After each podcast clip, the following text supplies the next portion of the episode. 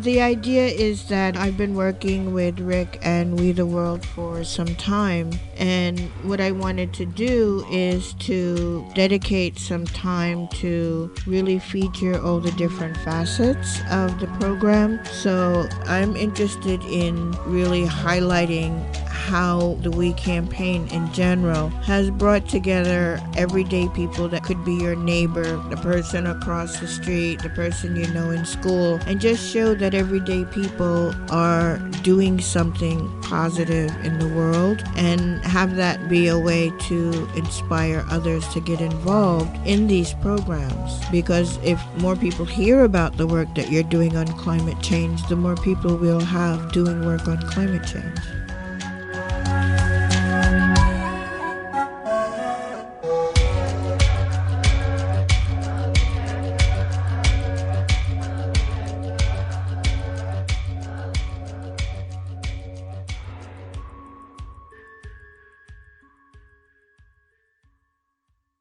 You're listening to Heart of Mind, radio for the new millennium. I'm Catherine Davis, and my guest this segment is Sue Blythe. And Sue is a grandmother of eight doing what she can to create a sustainable, just, and peaceful future for their grandchildren. Sue is coordinator of We the World's Climate Collaboratory and co founder of the Florida chapter of Elders Climate Action. So I want to welcome you, Sue, to this conversation and to our audience. Well, thank you, Catherine. It's a delight to be with you. And it's wonderful to have you because I think that what you're showing is that everybody can do something. Whether you're a parent, a grandparent, or maybe don't have children of your own, we can all get involved in making the world sustainable for future generations. I think that's so important. And I'm wondering if you can speak to us about how you got involved in the We the World's campaign and took up the issue of climate change. Sure. Mm-hmm. Yeah. No, I always have to go back to 1985 as the beginning of this story because that's when I actually studied a uh, document called Promise of World Peace from the Baha'i World Center. And it talked about the changes that we need to make in our own hearts so that we can have a more peaceful world and that included things like eliminating prejudice and the equality of women and just all these principles that made so much sense to me. And we my little delegation that I studied with presented this statement to our congressman Dante Fascell and the experience of being one little person with a small group of people working in a global context you know, that there were people all over the world delivering this same statement to the leaders of thought in their local and state and national level of government and other leaders of thought. So that has been of great appeal to me. I became a peace educator and did conflict resolution and global perspective and all kinds of things until 2013 when I took a course. Uh, it was an interfaith based course on climate change. And I learned, I had been talking about climate change, and I knew that the world was warming and it would cause problems for our children one, our grandchildren one day. But um, taking that course really changed everything for me. It got into the real science of what is happening and what we can expect to happen. And it talked about climate denial, which was a totally new concept to me at that time. That there was actually a movement to discredit the science and to make doubt about what was happening because it kind of threatened the uh, well being of the fossil fuel industries. And so I decided then and there that this is my focus. Everything that I do from now on, and this is 2013, would be about the climate. And I'm an educator. I've been doing my kind of peace education through the years with children and music and theater kinds of things and getting out into the community in different ways. And so I just started making a game and put it together, pilot tested it in different ways with different groups, and it's been living and growing in a very small way in my own community since probably 20, well, for easily 20 years now. Mm. And so here we are. And I learned about We the World about two years ago and came and joined one of their meetings. And it was like, ah, here are people who understand what, what I'm doing. and it was just such a relief to find a group of people, like minded people, who are doing their best to bring people together, to unify the efforts of people who are working on similar issues, and finding a way to what we say is uh, cooperate, collaborate, and co create solutions for a world that works for all. Mm. And so, what we've developed over these two years now, is, I'm calling the Climate Collaboratory, and it's a place where we can bring our tools and resources and put our time and talent into the pot and see what we can do together. And the, we have a Welcome to We show every uh, once a month now that asks the question, what can we do together that we can't do on our own? So there's always something. And we've got a lot of what we call seed ideas growing in many, many different ways that people can take direct action for helping to make a more sustainable world, which includes peace. You can't have peace without a healthy climate, and you can't have a healthy climate without more peaceful relations. Yeah, they do go together. And just for now, how do people connect with your group if they want to? Yes, you can reach me. I'm Sue Blythe. That's spelled S U E B L Y T H E at we dot net N E T.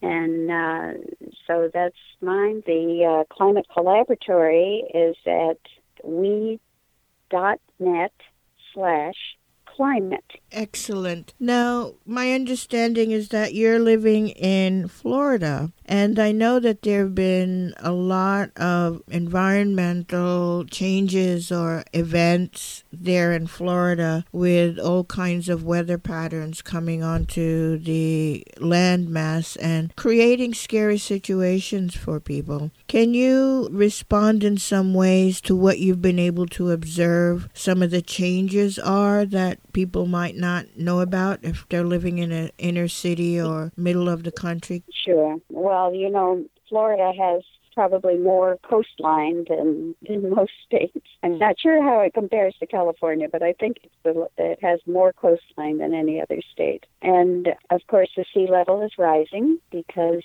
as the air warms, the water warms, and warmer water expands. And so our oceans are just rising up into our coastal cities. And I have uh, interviewed people who are affected by the um, sea level, well, actually, the sea water coming up through the streets of Miami, just coming up through the sewer pipes as the high tide comes when the when the moon is at its fullest and the seasons are just right. The high tide comes up and people are walking around in knee deep water in their homes. And uh, so many people are moving away and we, where I live in North Florida, we see people coming who say, "Well, I'd have to sell my house now, or else it'll it'll never sell soon." And um, so we begin to call these the climate refugees. That they are people who are moving out of the dangerous areas. The big concern is the people who can't afford to pick up and move somewhere else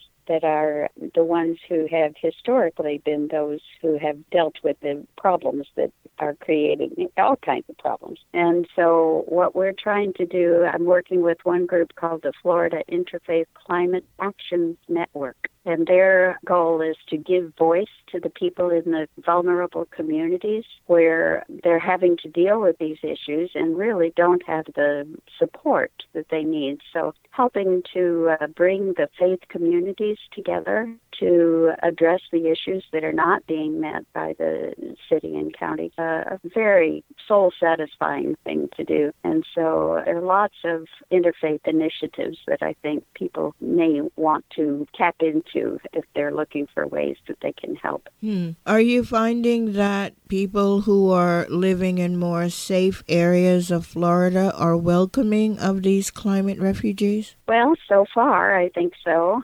Um, the way I see it coming is that um, there will be waves, especially imagine, you know, what happened with Hurricane Dorian in the Bahamas, that it just devastated them. If that had come onto Florida and devastated the areas of Miami, Fort Lauderdale, West Palm Beach, what would have happened to our whole economy? You know, the, everything here. Mm-hmm. Certainly, it devastated the uh, Bahamas and would have been financially much more destructive here. Um, and I hate that way, but uh, it's just a fact. We have all this built up infrastructure in the south of Florida that is just not going to hold up to the devastating effects of the uh, extreme weather events that we know are going to get more severe and more frequent. Mm-hmm. And Florida will probably have to negotiate this situation sooner than other cities. Do you feel that the public is well informed or in any way being prepared for that inevitable thing to happen? There are many people working on these issues and publicizing it to the best of their ability. I know that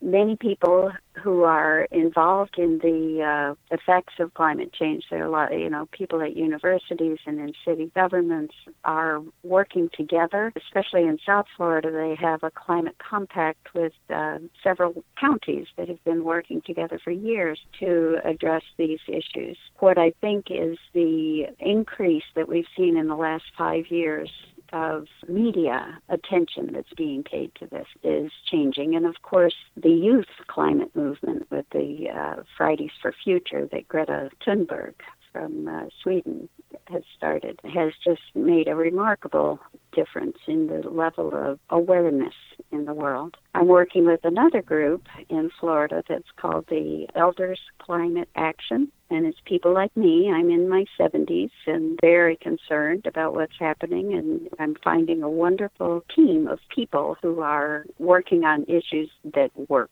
So, one of the programs that they have is called the Environmental Voters Project, and it's actually to help uh, get the word out to environmental voters that uh, they need to get out and vote because it turns out the uh, study of voting shows that many environmentalists don't vote. Wow. And so there's a very easy to use program that's offered there. The uh, website to go to if you're interested in that is Elders Climate action.org. And uh, they have several wonderful programs. Excellent. I'm glad you're sharing that because all of us, I believe, are going to have to have so much more consciousness about how this is impacting our daily lives right now. It's not some far in the future thing. We really have to make these changes now. And I'm glad that you mentioned Greta. I was thinking about her and was going to ask how the children are processing this information about climate change. And I'm wondering, I know that you like to work with young people as well. So, how is it do you recommend that not just yourself, but adults in general begin to acclimate children, small children, young children, to this kind of understanding and sensitivity, though I suspect the young ones are much further along than us old folk.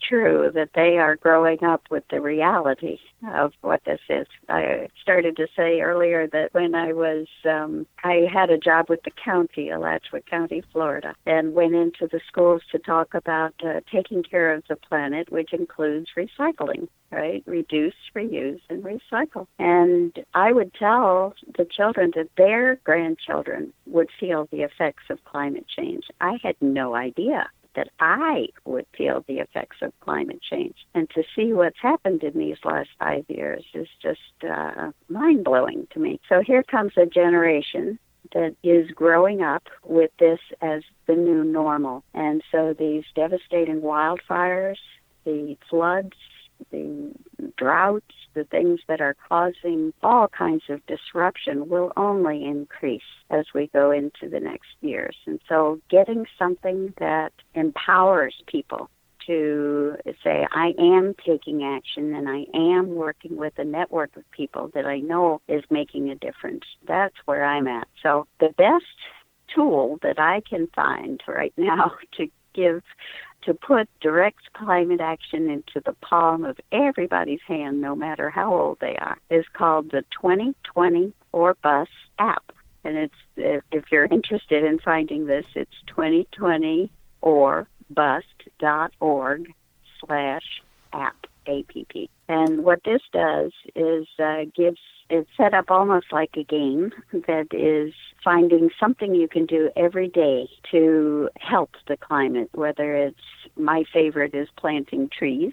And I wonder if you know that President Trump just brought the United States into the Trillion Trees initiative so that we're trying to draw down the excess CO2. So planting a tree is one thing anybody can do. And uh, there's, um, you can eat less meat, you can, you know, ride your bike, you can do the things that we normally think of. But we're working with the 2020 or Bust team to put together other activities that people don't normally think about that might help with the climate. And that's where the Climate Collaboratory comes into a way of helping people find exactly what it is that they are, that would interest them and would be motivating for them, and finding just the right climate actions and teams finding the right network of people that it would satisfy the heart of anybody who is inclined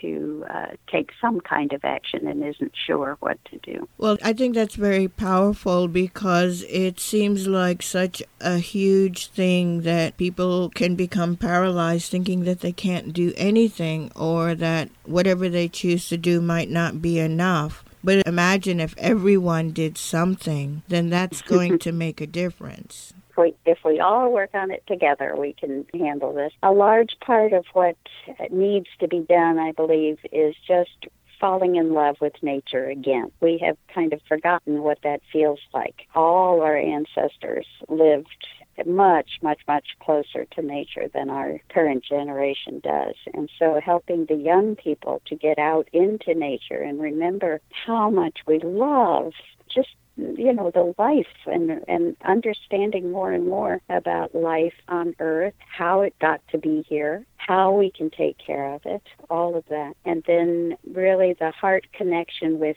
each other so that as we learn to care that somebody on the other side of the world is hurting or somebody down the street from us is suffering that there uh, we have been learning for countless generations how to bring that love into our communities. And we know how to do this. That's why I feel it's so important to work with the interfaith groups so that we can bring that love together. Excellent. I love the way you are approaching this, and I love the way that you are engaged with these issues. And it says a lot to all of those folks who are listening in that no matter who you are, where you live, what your race or sexuality might be, what your age might be, we all have the power to do something positive and to contribute to the change that we want to see take place.